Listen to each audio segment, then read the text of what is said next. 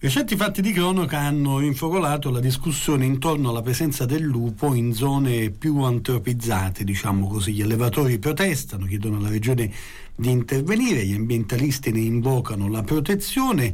Parliamone con Duccio Berzi perché la questione è molto pertinente rispetto a quanto accade in Toscana, che ricordiamo è territorio composto per il 50% da area boschiva. Duccio Berzi si occupa di lupo da 30 anni ed è esperto di gestione e conservazione della fauna selvatica. Buongiorno Lucio, ben trovato. Buongiorno Raffaele. Si è ritrovato a coordinare un progetto in Veneto che potrebbe esserci di grande ispirazione dalle nostre parti. Ce lo racconti? Beh, sì, allora diciamo un progetto incentrato proprio sulla ricerca di una strada per mitigare il conflitto tra la zootecnia, cioè ricordo che in Veneto ci sono dei distretti zootecnici piuttosto importanti, in primis Asiago, ma non soltanto.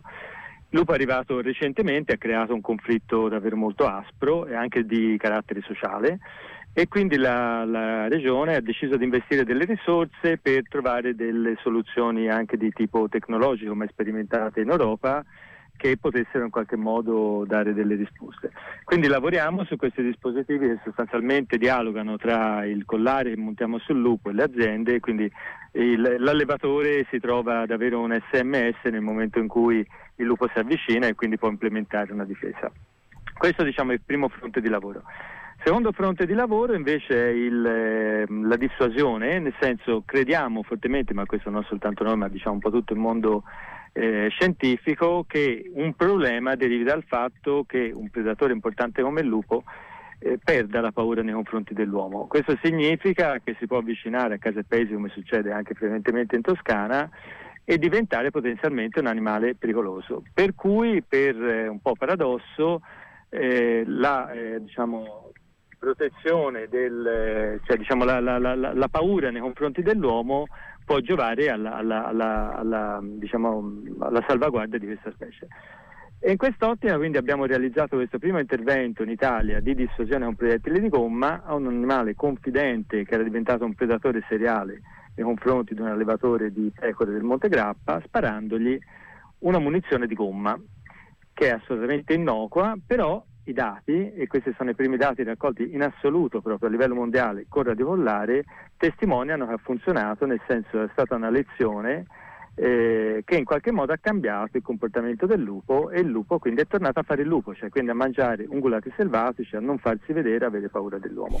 Questo è un passaggio decisivo perché, come dire, avete osservato un periodo in questo progetto di monitoraggio per cui questo lupo si, è, si è avvicinato almeno 18 volte al pastore. Sì distanze tra i 150 e i 10 metri, alle volte anche in compagnia di altri lupi, quindi una situazione anche molto pericolosa, dimostrando di non aver paura in questo modo senza far male al lupo, ma spaventandolo in sostanza, recupera quella paura e si tiene a distanza. Questo è l'esperimento che avete fatto.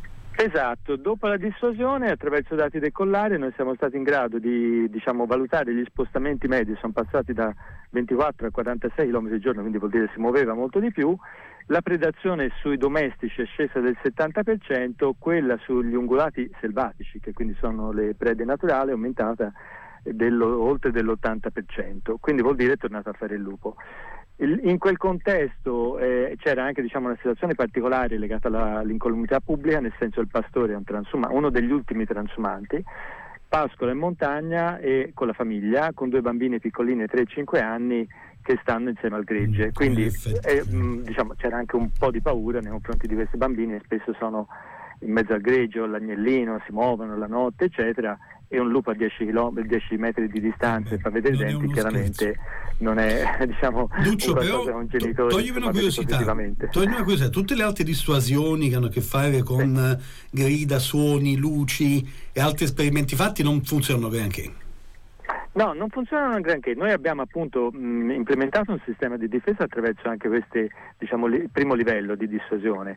Il lupo si tiene un po' a distanza, però poi trova il momento in cui riesce in qualche modo a entrare e soprattutto nel tempo capisce che questa dissuasione non fa male, mentre il proiettile di gomma sparato entro i 30 metri procura un dolore chiaramente forte, noi l'abbiamo colpito con dei colpi nella coscia e quindi rimane nella sua memoria e l'associazione poi dopo eh, funziona, nel senso lui nel momento in cui si avvicina all'allevamento sa che rischia una lezione di questo genere e quindi diciamo, lo evita. Chiaramente in un contesto in cui esiste un'alternativa, l'alternativa quindi diciamo eh, di, di, poter cacciare liberamente delle prede selvatiche e di vivere nel bosco come, fanno, come fanno, lupi.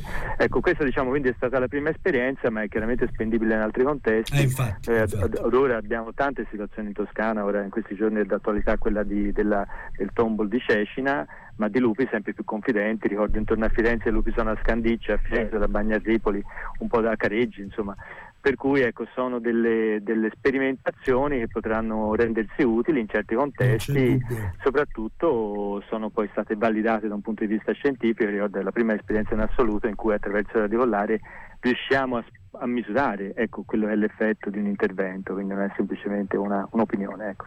Duccio, grazie, Duccio Berzi, buon lavoro, grazie buona giornata. Grazie, ciao Raffaele.